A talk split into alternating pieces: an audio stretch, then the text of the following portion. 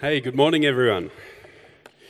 You know, today we're uh, continuing the journey through the book of Acts, and we're going to be doing that a lot throughout the course of the year. And one of the things that we come across through the book of Acts is the fact that uh, if we're a follower of Jesus, we're, we're meant to live in the supernatural.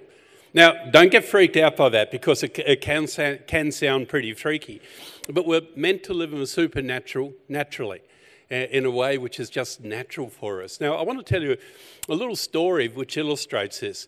Uh, the Thursday before last, Sharon was about to head down the northwest coast, and um, she was leaving our home here in Launceston and came, coming down to Ecclestone Road.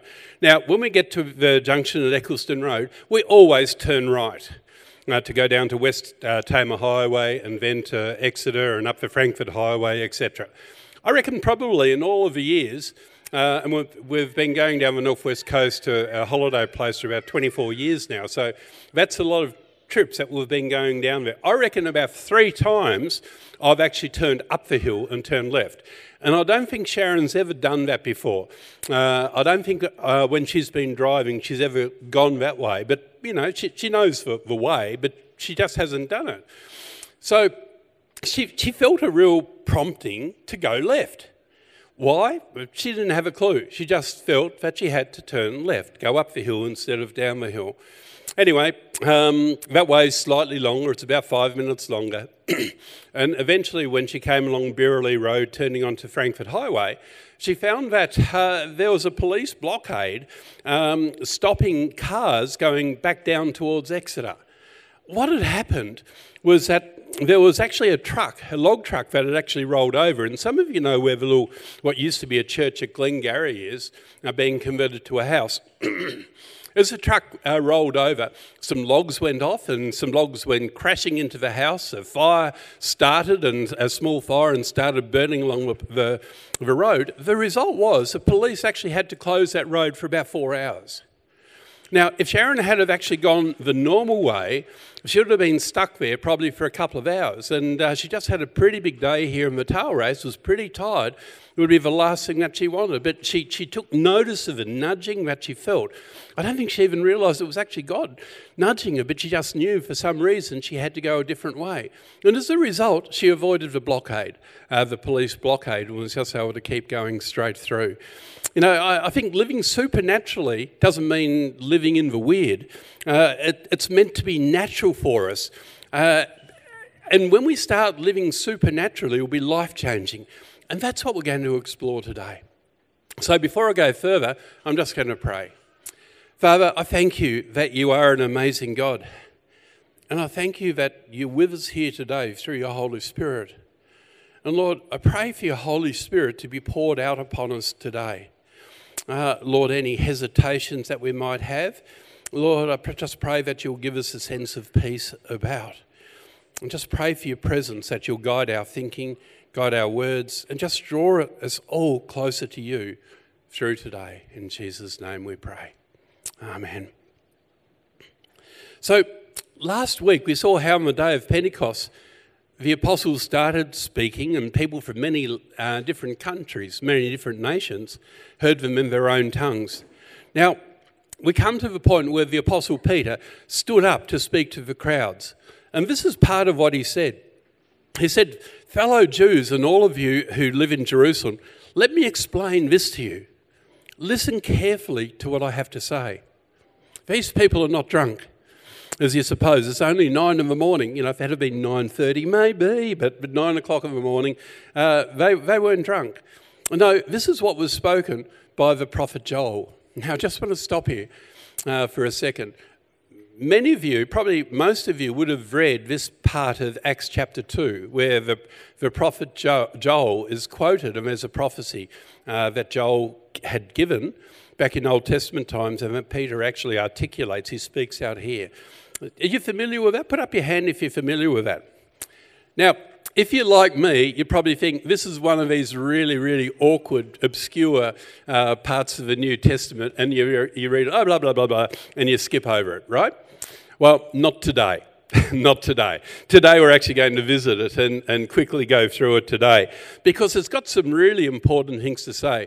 It starts off by saying, yeah, in the last days, God says, Um, and well, first of all, the last days. Did you know that we're actually living in the last days right here, right now? Does that sound freaky to you? Everyone's silent, a deafening silence. Do you know when the last days actually started? When Jesus was crucified. You see, we look at we look at uh, biblical time frames, and there was a, a period of time before uh, before sin entered the world, and the time of creation, uh, the time of the garden, and then uh, in Genesis chapter three, we see that there is the fall that took place when sin came into the world, and then from Genesis chapter three all up until the time of Jesus, we see the working out of that. As um, there was a, a, if you like, a, a plan was put in place for the restoration of mankind. But then, from a time of Jesus, from a time of the crucifixion on, that's the last days. So, we are living in the last days. So, it's actually talking about this, this period of time here. Now, biblically, when the word day is mentioned, it can also mean, in this context, it can mean an indefinite period of time, or it can mean in the last seasons, in the last stanza of time. So we're not literally talking about 24 hour time frames. And so this, as Peter, as Peter starts, um, starts relaying the prophecy from Joel, he's actually saying we're living in this last season of time. And he goes on and, and says, I will pour out my spirit on all people. Your sons and daughters will prophesy, your young, young men will see visions, your old men will dream dreams. And even on my servants, both men and women, I will pour out my spirit in those days, and they will prophesy. Okay, what's he really saying? Well, I think Joel is, is prophesying about a time when the curse of the fall in Genesis chapter 3 has been removed. And we're coming into a time when, when God is really, really doing a new thing. You see, it's saying that God will pour out his Spirit, the Holy Spirit, on all people. Now, get this irrespective of race, irrespective of gender, irrespective of age, or irrespective of social class, because we see them all mentioned up here. Now, let's just look at gender for a second. So, instead of living in the, the Genesis 3 through the rest of the Old Testament period of time, in the post fall season when men and women were subject to different consequences, we're talking here about that God is going to pour out his Holy Spirit on all people, men and women alike. In fact, it's a reflection of Galatians chapter 3, verse 28, where Paul says there is neither Jew nor Gentile, so it's all peoples, all countries, all nations, neither slave nor free, so it's talking about no matter what social class you are, nor is there male or female, uh, so gender doesn't matter, uh, for we are all one in Christ Jesus. And so this is what the Apostle Peter is saying, saying we're coming to a time, we've come into a time when the Holy Spirit is going to be poured out on everyone, irrespective of who you are, what your nationality is, what your ethnic origin is, what your gender is, what your social class is. The Holy Spirit is going to be given to all without limit. Now, the passage goes on.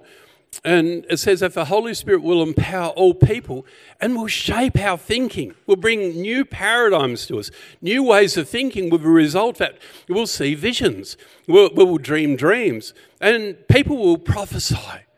This is talking about new thinking that's actually coming into us. It's not just the thinking that we've accumulated as we've accumulated wisdom and experience over years, but it's talking about God breaking through into our thinking so we have this new thinking coming upon us.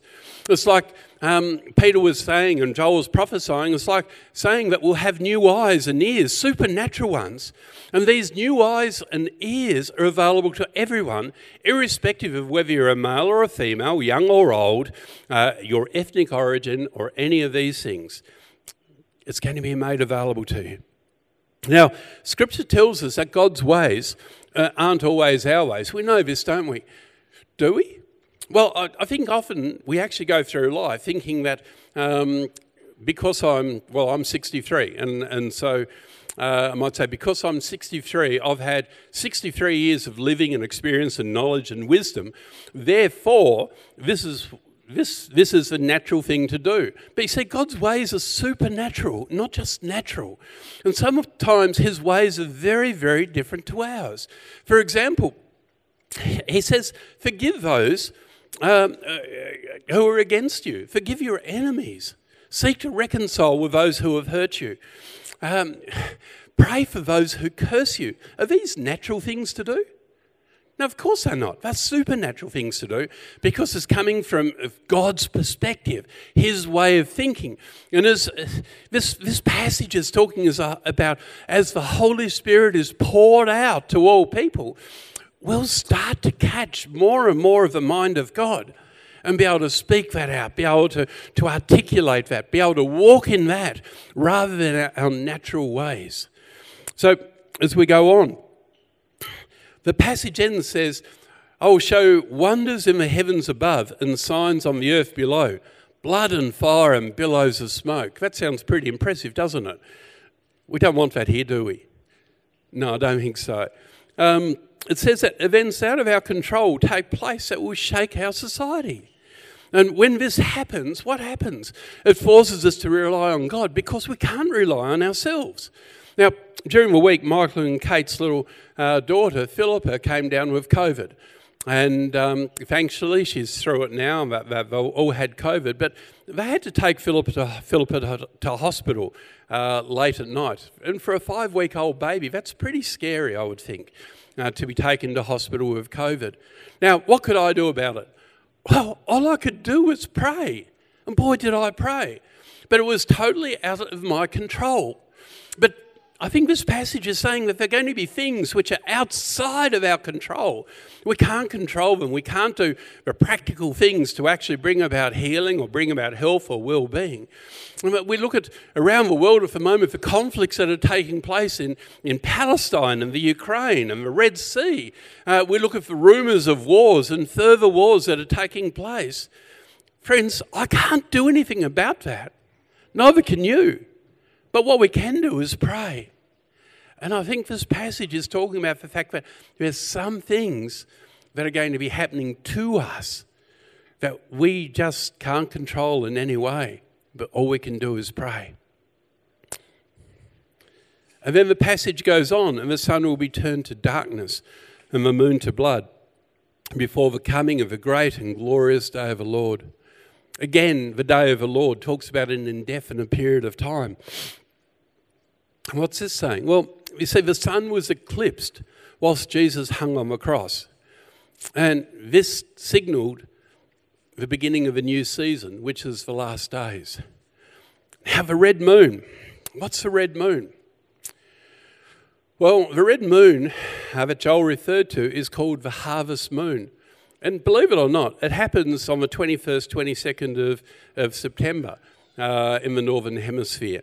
And what happens is that um, uh, because of, uh, I guess, the, the plane that the moon's at, the moon will start rising a pretty well sunset uh, as the sun's going down and it'll actually provide an extra couple of hours of light as a full moon uh, to people to bring in the harvest. And that is traditionally in the Northern Hemisphere when the harvest is actually brought in.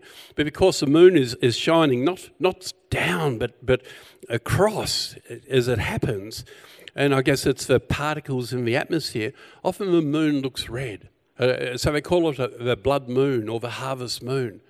Now, what happens with the harvest moon? It always foreshadows the bringing in of a harvest, the great harvest. It always foreshadows the bringing in of a harvest.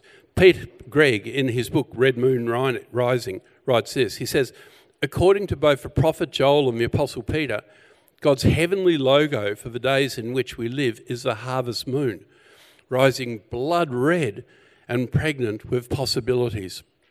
A red moon rises every uh, over every generation, awaiting the one who will finally fulfill Christ's great commission to convey the gospel of the kingdom to every tribe and tongue.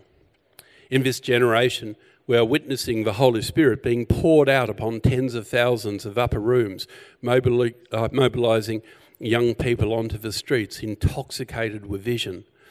Sons and daughters are beginning to speak prophetically to the culture.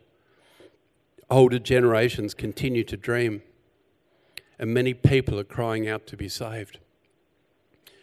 Friends, I just want to pause here for a moment and just bring this together a little bit. I want you to understand that we are living in the last days as we have been uh, since Jesus was on the cross, since he died and rose from the dead. And I want you to understand that this prophecy is about this is a time of great harvest. The great end time harvest, which may last for many years. I'm, I'm not saying that tomorrow's the end of the world or a thousand years' time is the end of the world. I wouldn't have a clue. Um, and that's not my concern. But we're living in this time of harvest. And God has poured out His Holy Spirit on each and every one of us, available for each and every one of us to really receive and to grasp hold of, and to do our role as harvesters, bringing in the harvest.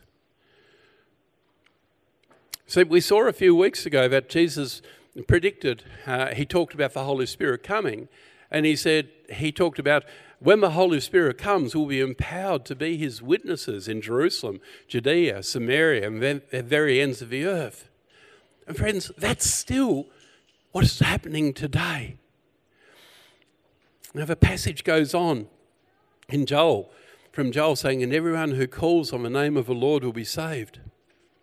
It's saying that salvation will be given to everyone who turns to Jesus. That's your children, your parents, your partners, your friends, your enemies, even. Everyone. Everyone who calls on the name of the Lord will be saved. The darkening of, with the darkening of the sun, when Jesus' death on the cross, being followed by the harvest moon, makes it clear again that we're living in the day of the Lord, or the stanza of time, and that the Lord has determined will be the time of a great harvest where salvation will be available to everyone, irrespective of gender, race, social class, or age. And the pouring out of the Holy Spirit has been given as a gift to all of us, for all of us to receive. Not only to use to inherit salvation, but to empower us to bring salvation to others, to many others, as happened to Peter. So, this all leads me to ask one question, which I think is a really important question. So, are you all with me still? Okay. What just happened here? What just happened here? You see, it's easy to read this passage and to miss one of the biggest miracles in the Bible. I want you to think for a moment what just happened here. You see, we see Peter here as the great apostle, but just seven weeks earlier, we see Peter as an uneducated fisherman who kept stuffing things up. We saw Peter as one who kept falling asleep when Jesus was, was praying in the Garden of Gethsemane and urging them to stay awake and, and to, to be there with him as he was praying. We see Jesus as a, um, we see Peter as the Jesus follower who was scared to be identified as such. We saw Peter as the one who just seven weeks previous just seven weeks previous, he denied Christ three times. In fact, I came across an article that was entitled The 13 Failures of Peter. I'm sure that would have been a great encouragement if he could have read it. By the time Jesus was crucified, Peter confirmed that he was a failure. He confirmed to everyone. And let's put it like this if a, if the future of the Christian church, the, the Christian church which is about to be birthed, relied upon Peter and his buddies, guys, we were in trouble. We were in trouble. There's no way that it could actually take off and uh, be seen to be expanding and growing around the world. No way. But now, just 50 days after the crucifixion, we see a radically transformed Peter. He was bold, he was courageous, he was articulate, and God was using him powerfully. So, what just happened here? What just happened? What turned an ordinary, uneducated failure into one of the key leaders of the Christian faith? Well, what I'm about to say may come as a bit of a shock, and so just don't disregard me straight off. But Peter needed this to happen if he was actually going to become the apostle that Jesus called him to be. I'm going to talk about three points the first of these points was that Jesus got out of the way. You think, how could that, how could that be a, a benefit to Peter? Well, he got out of the way so that the Holy Spirit could be poured out. And whereas Jesus was in one place at a time, the Holy Spirit is worldwide. In John 16, 7, Jesus made it clear by saying that he must go, he must leave us so that the Holy Spirit could come because the Holy Spirit wouldn't be able to pour it out, be able to pour it out all over the world if Jesus was still here. So it also reminds me of a book that I read some years ago, and we did a series on this at the time. Uh, it was, I'd rather have the Holy Spirit inside of me than Jesus beside me. It's talking about the precious, precious nature of the Holy Spirit being given to all who want to receive, and how God just doesn't have one person on the earth with a band of followers. He's got an army of people across the face of this earth who He wants to see rise up and be filled and empowered with the Holy Spirit and to walk in the power of the Holy Spirit to do His work, not just in one place, but all over the world. And so, as Jesus got out of the way and Peter was then filled with the Holy Spirit, Peter moved from being a follower to a leader. Jesus wasn't there anymore. Peter couldn't rely on him, he had to grow up. Now, one of the problems we face when, when we're under another leader is that, and if that leader is a competent leader, often we don't grow to our full potential. You know why? Because often that leader is a blockage doesn't intend to be. But think about your small group, for those of you that are in small groups. If you've got someone who is a, a good small group leader, what are they doing for you every week? They're leading the discussion, they're leading the prayer, they're ministering to you, they're pastoring to you, which means you have to do what? Not a lot. You have to receive it. So, one of the, the pathways to growth is actually seeing uh, the person who was a follower step out and start assuming a responsibility of leadership. Do you know why, why I became a pastor? What was that, Stephen? Thanks, mate. Um, it, it was quite simple, really. It was because no one else was. When we planted the church nearly 30 years ago, we were looking for the pastor. I remember we even went up to Newcastle uh, and interviewed uh, uh, a guy up there about potentially becoming the first pastor of the church. And see, Sharon and I were just starting the church, but was, there was going to be a pastor who could come along and, and lead it. We weren't going to be the past, pastors. We weren't fit to be pastors. Some people would still say that today. Uh, just hold your voices here at the moment. But, but then, uh, week one, and the church was started, and I looked around, and saw a microphone in my hand and, and thought, well, I wonder how long I'll have to do this before a real pastor comes. And um, 30 years further on down the track, I'm still waiting. no, that's not quite true. I'm about to pass the microphone over to Jono so, uh, in April, so that, that'll be fantastic. But that then brought about a, a season of growth for myself because I'd never pastored a church before. I'd never um, been involved in ministry to that level before. And for some of you, I think it's an opportunity. It's time you took responsibility. It's time you actually thought, I want to grow. I don't want to have the lid that's over me by being uh, another uh, small group leader who I sit under or whatever. I want you to seize the opportunity and to actually look at growing and taking the steps where your leader, if you've got a good leader, the leader will gladly get out of the way, providing you're, you're a fit person to lead. Now, in the United Kingdom, um, when we were over there a few months back, or six months ago, we found this out. The Church of England in the United Kingdom has got 6,000 churches that doesn't have a minister. 6,000 churches. And some of those churches actually have a person, a minister, that's overseeing perhaps a dozen churches. Um, there are other churches that don't have a minister at all.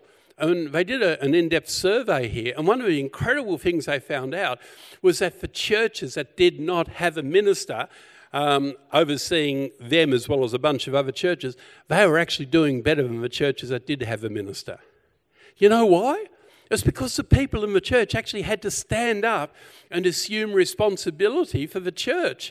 And they grew as a result, and the church became healthier as a result rather than actually having in place a minister who's overseeing a dozen churches or half a dozen churches and having that sense of dependency where they have to ask permission or they feel like they have to ask permission to actually, uh, before they can actually do anything. It's the same principle. Peter grew when Jesus got out of the way.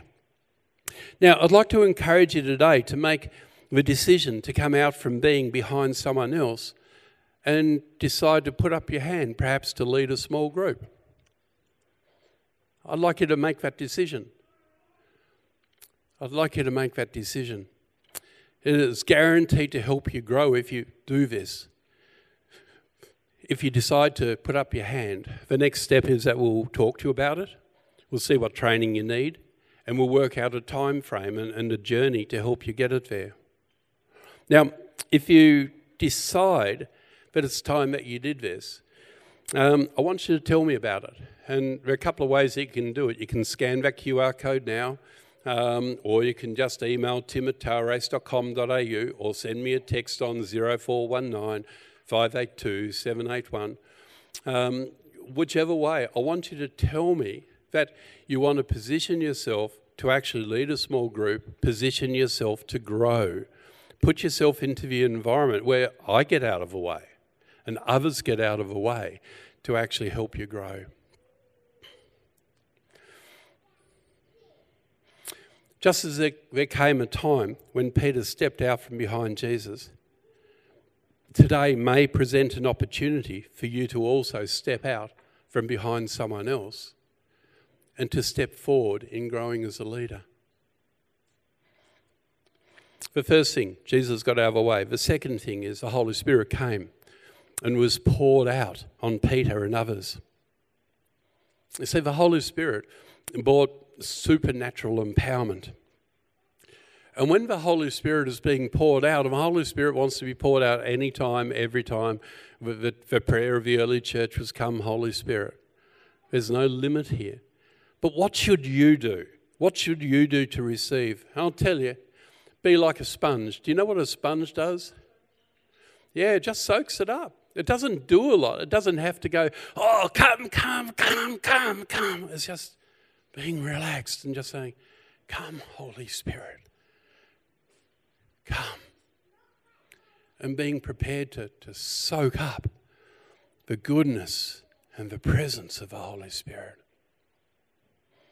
Uh, Peter had his mind open to new thinking. You know, in Luke chapter 24, verse 45, um, as Jesus was departing, it, it says that Jesus opened their minds, the minds of the disciples, so they could understand the scriptures. And you know, that is one of the critical things that happens when, when we, we embrace the Holy Spirit, when the Holy Spirit falls upon us, when the Holy Spirit is poured out upon us. It's like there's, there's new insight, new understanding, new revelation a new fire that comes into our lives. So, what did Peter do? Well, Peter saw through new eyes and with new understanding as this happened. The passage from Joel was already beginning to be fulfilled, um, already, where, it says, Your sons and daughters will prophesy. Well, how do they prophesy? Is it something they conjure up? No, they're hearing from God. They're getting thinking from God. They're getting thoughts from the Father. They're getting, getting words from the Father that are then becoming the mouthpiece for and prophesying. So it's, it's these new, new ways of thinking, these new paradigms, these new thoughts, which aren't from our own sense of wisdom or experience, but rather it's what God's saying to us. Your sons and daughters will prophesy, your young men will see visions. Where, where do the visions come from?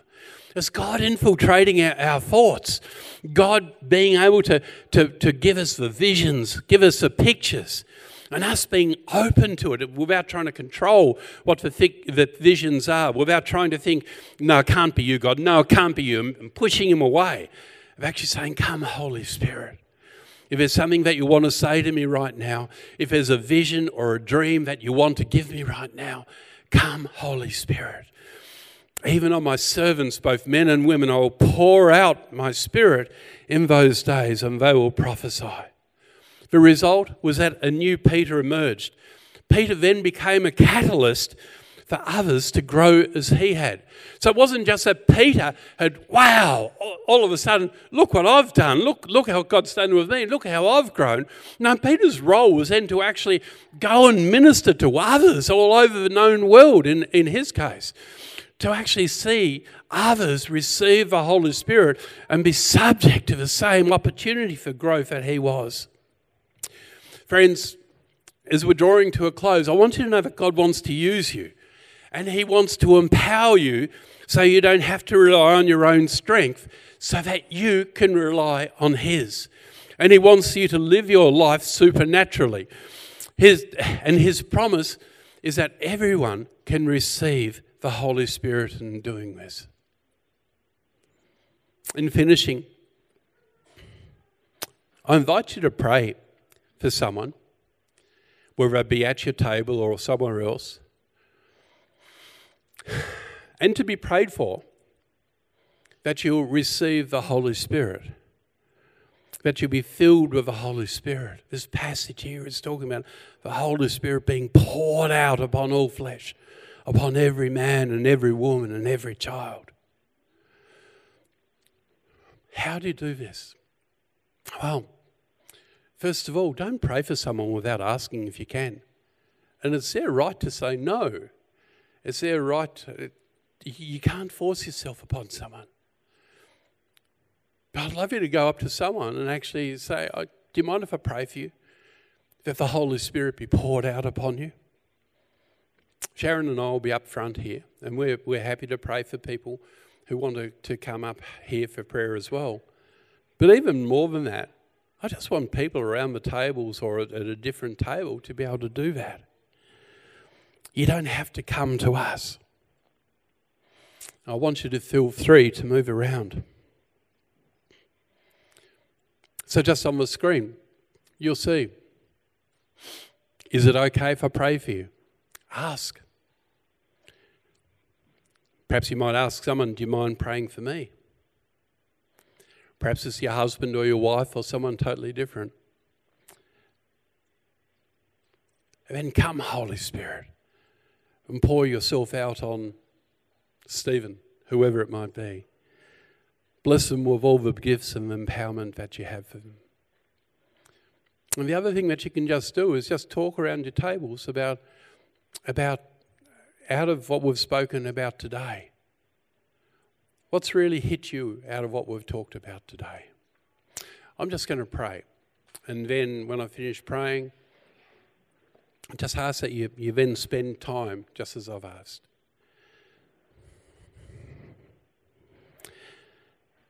Come, Holy Spirit. I thank you that all of those years ago that Peter read the prophecy of Joel saying that you would be poured out on all people irrespective of age or gender or social class or ethnicity. And I ask that today that you pour yourself out on the men and the women and the children who are here today. That you'll renew our thinking. That you'll give us pictures. That you'll give us words, prophetic words. That you'll impart gifts to each and every one of us. Come, Holy Spirit, and pour yourself out upon us today. I ask in Jesus' name. Amen. Thanks for joining us today. We hope that you've enjoyed the message and that it's had great impact on you. If you want prayer, would like to connect with us further, or you just have questions, we would love to chat. You can find us at www.tailracecommunitychurch.com.au or you can find us on Facebook. Have a great week.